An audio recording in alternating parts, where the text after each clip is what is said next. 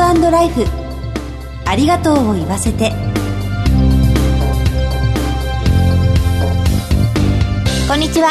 番組パーソナリティの久保井あさみです。この番組では知っておきたい就活に関わる情報をお届けしています。様々な分野で活躍するゲストのお話を伺いながら、人との絆や命の大切さを考えてまいります。今回も引き続き、ラグビーワールドカップにせんじゅうきゅうアンバサダーの広瀬俊明さんにご登場いただきます。お楽しみに。ハート&ライフ、ありがとうを言わせて。この番組は安心と信頼のお葬式、全総連、全日本総裁業協同組合連合会の提供でお送りします。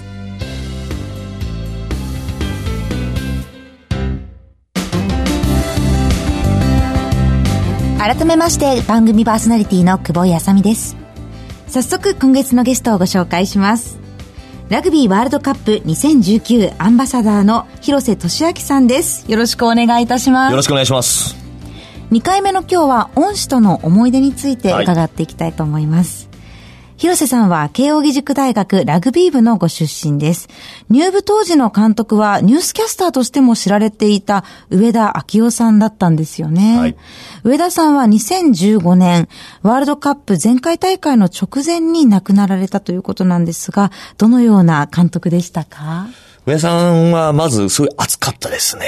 まず、あとはなんかあんま細かいこと言わなくて、なんか大枠で、お前らこんなことした方がいいんじゃないか、なんかワクワクしないかよお前らみたいな感じで言ってくれたんで、やりましょうみたいなことを思わせてくれる人でしたね。なんか僕は大好きでしたね。うん、印象的だったこととかありますか？まあ、一番印象的だったのは、僕が高校生の時ですね、こういきなり家に電話かかってくるんですよ。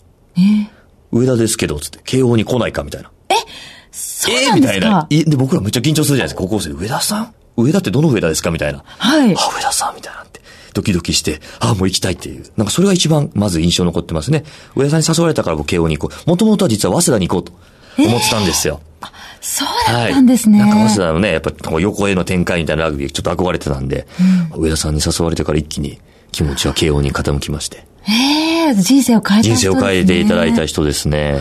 あの、入部してからの上田監督との何か心に残る思い出などはありますか？若い時から結構使ってもらったんですよね。なんかそこはすごく嬉しかったですし、うん、お前はお前らしくクレバーにやってくれたらいいみたいな。僕のことを認めてもらえたことは、はい、心理的安全性じゃないですけど、自分のことを信じられて、うん、このままでいいんだと思わせてくれたのは、すごく嬉しかったなと思ってますね。ああ、そうなんですね。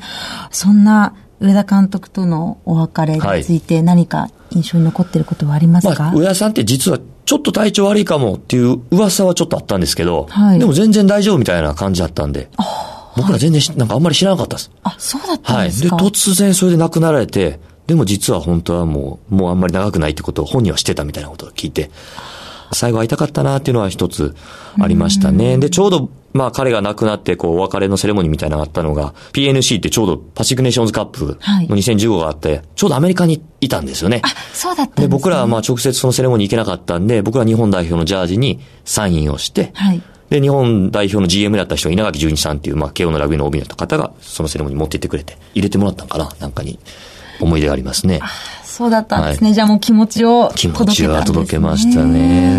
でも、もしワールドカップで勝利した時に上田監督がご存命でしたら、はい、どんな言葉を報告したかったですか？うーん、まあやりましたよって感じですかね、うん、どうでしたか上田さんみたいな、最高でしたねみたいな感じですけど、まああとはなんか上田さんってもうそれ終わったことあんま考えないような感じの人なんで、へ、なんか今度じゃあどうやって盛り上げるみたいな、なんかそんな話をした気がしますね。こっからが大事だからお前みたいな。あ、常に前を向いてる。常に前向いて次のことをね、はい、なんかエキサイティングなことをね、考える方かなっていう感じします。えー、そんな上田昭夫さんに続いて、はい、にせんじゅうろくねんにはミスターラグビーと呼ばれて日本代表としても活躍された平尾誠二さんもお亡くなりになりましたが、上田さんと平尾さんはラグビー界にとってかけがえのない存在だったとは思います。平尾さんは広瀬さんにとってはどんな存在でしたか？まあ、平尾さん、僕がね、小学校ろくねん生の時の、この卒業文集みたいなの書くじゃないですか。はい、あれにね、やっぱ憧れの人ってね、ラモス・ルイと平尾誠二だったんですよね。あ、その二人をその二人。いや、だからやっぱりすごいそういう憧れの存在みたいな感じでしたし、はい、まあ大人になってからお会いすること何回かありましたけど、やっぱかっこよかったですね。スマート、背も高くて、はい、なんかスーツとかすごい着こなされて。これはモテたなみたいなええな平尾さんみたいなそんな感じでした、えー、あと本も読みましたね。結構平尾さんの本ってなんか割と独特っていうか、はい、なんか当たり前の本っていうよりなんかちょっと理不尽が必要とかそういうことをおっしゃる人で、あこういう感性を持ってらっしゃる方なんやなっていうのも結構覚えてますね。あそうなんですね。広瀬さんのこうラグビーに向かう姿勢にも影響はありましたか？そうですね。なんか昔アマチュアの規定厳しかったんですけど、その時なんかファッションの雑誌とかに出られた方なんですよね。そういうなんか規制の枠にとらわれないような人だったんで、はい、そういうのもなんか勉強になりましたし、はい、おそらくさんじゅっさい代ぐらいで日本代表の監督になられてるとか、あ、お若い。お若いうちにそういうね、挑戦もされてるってことで、そういう意味でもなんか刺激をすごく受けましたね。うん、型にはまらないっていう。そうですね、はい。ま、そういう意味では、もうあの、放送終わってしまいましたが、はい、ティービーエス ドラマ、はい、ノーサイドゲームに出演して、はい、俳優をされたというのは、そうですよ。そういうところの憧れもあるかもしれないですね。はい、なんかやってないことをやりたいっていうのは自分の人生でもなんかこう大事にしたい軸の一つなんで、うーんまあ良かったですね。うん、自分のそういう姿を見せることで、はい、今現役の選手たちにどんな風に影響を受けてほしいって思いますか？まあやっぱりなんかこうロールモデルみたいなのは必ず必要なのかなと思ってるんで、はい、まあ僕はやっぱラグビーの日本代表のキャプテンまで来て、でまあラグビーはずっとできるスポーツじゃないんで、次のライフスタイルの時でもしっかり活躍していくことはすごく大事かなと思ってて、うん、まあそういう姿を見ると、まあ、親も子供にねやらしたいと思うし、はい、子供もやっぱやってみたいと思うんで、うんまあ、そういうねロールモデルになる必要はあるのかなっていう、まあ、自負は持ってますね。ああ、それがラグビー人口を増やしていくことにつながりそうですね。そうですね。まあ引いてはまあラグビーだけじゃなくていいのかなと、うん、なんかスポーツに携わる人が増えればいいのかなっていうふうなことは思ってますね。なるほど。恩師からの思いを脈々と受け継いでいる感じがしますね。ねえ、そう言われる。今このラジオで初めて気づきました。今日来てよかった。あ、ありがとうございます。こちらこそありがとうございます。さて、ラグビーがもっともっと注目されるきっかけになる。はいラグビーワールドカップがいよいよあさってくがつはつかから開幕なんですよね。ほんまですね。もう寝られへん。早かったですか？早かったですね。あっという間でしたか？はい。特にひゃくにちまえぐらいからはなんか怒涛の速さで。へー。ちょっと前にひゃくにちまえやったのにどんどん来ましたね。気づけばふつかごですね。ねえ。どないします？はい。今回のワールドカップは全国じゅうにかい会場で開催されるということで、はい、その中で唯一新設された会場が岩手県の釜石鵜住居復興スタジアムなんですよね。東日本大震災からの復興を感じられる大会にもなりそうですね。はいはい、まあもともと釜石っていうのは新日鉄釜石っていうね、昔めちゃくちゃ強かったチームがずっとあった地域なんで、はい、まあすごくラグビーのなんか歴史がある。まあそこでまずラグビーワールドカップが開催されるっていうのはすごくなんか日本ラグビーとしても嬉しいなと思いますね。でもう一つやっぱり東日本大震災があって、まあ世界の皆さん、いろんな皆さんがこういろいろ支援していただいた経緯があると思いますね。そうですね。まあそういう支援に対して今これぐらいの復興してきますよってことを、なんていうんですかね、世界に対してアピールできるのはこのラグビーワールドカップだと思いますんで、はい、そういった意味でも世界のラグビーファンがぜひ釜石に来てもらえれば嬉しいなと思ってますし、うん、まあ先日僕しちがつにじゅうしちにち日本対フィジーの試合やって行ってきたんですけど、はいはい、めちゃくちゃ盛り上がってましたね。スタジアムもすごいいい感じで、綺麗な森とかに囲まれたところで、はい、ここで試合できたら最高やなっていうようなところだったんで、ぜひ楽しみにしてほしいなと思います。あさってから始まるラグビーワールドカップは、アジアで行われる初の大会、はい、それを日本で開催するということで、どんな期待をされていますか？まあ、実はラグビー界にとっても新しい挑戦でして、今までこう、はい、ティアワンって言われる、ラグビーが強い国でずっと大会が行われてきたんですね。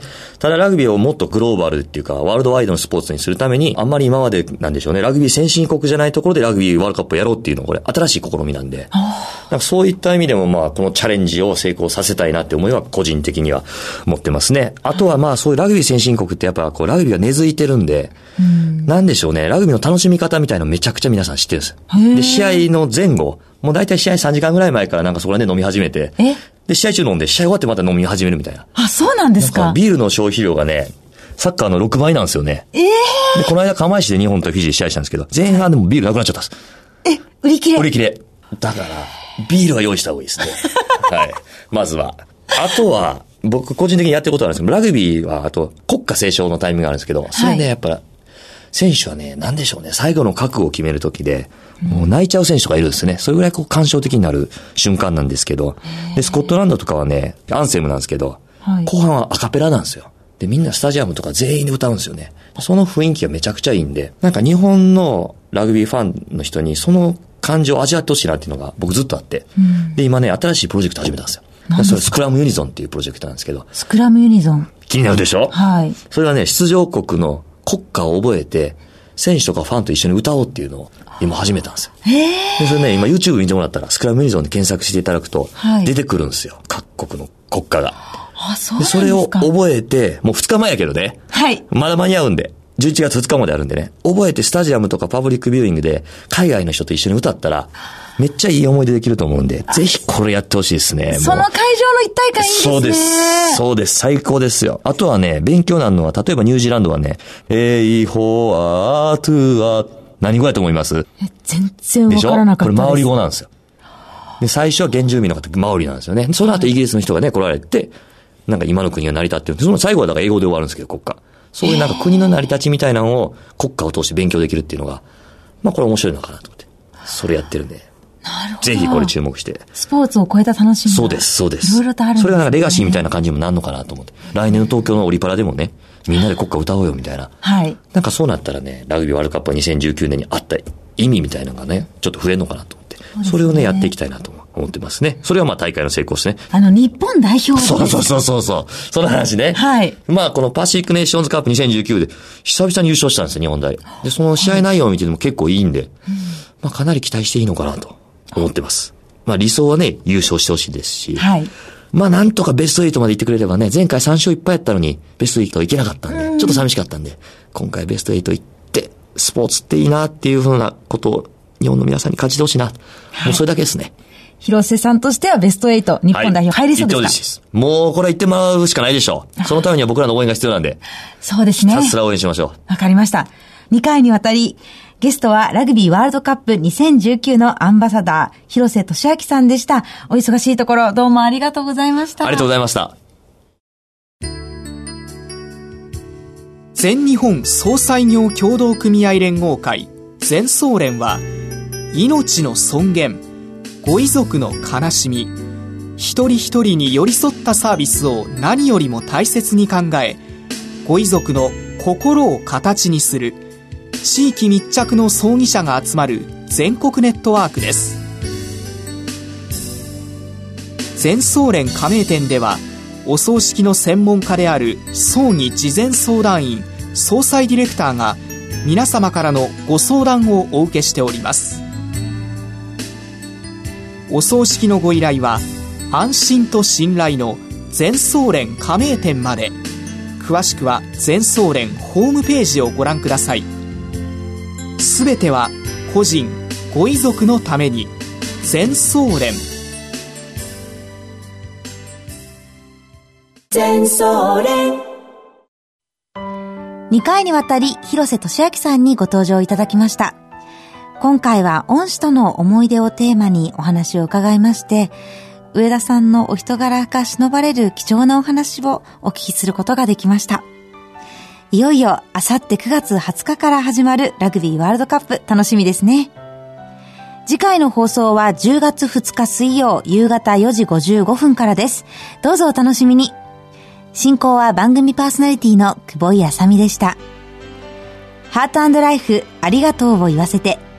この番組は安心と信頼のお葬式、全総連、全日本葬祭業協同組合連合会の提供でお送りしました。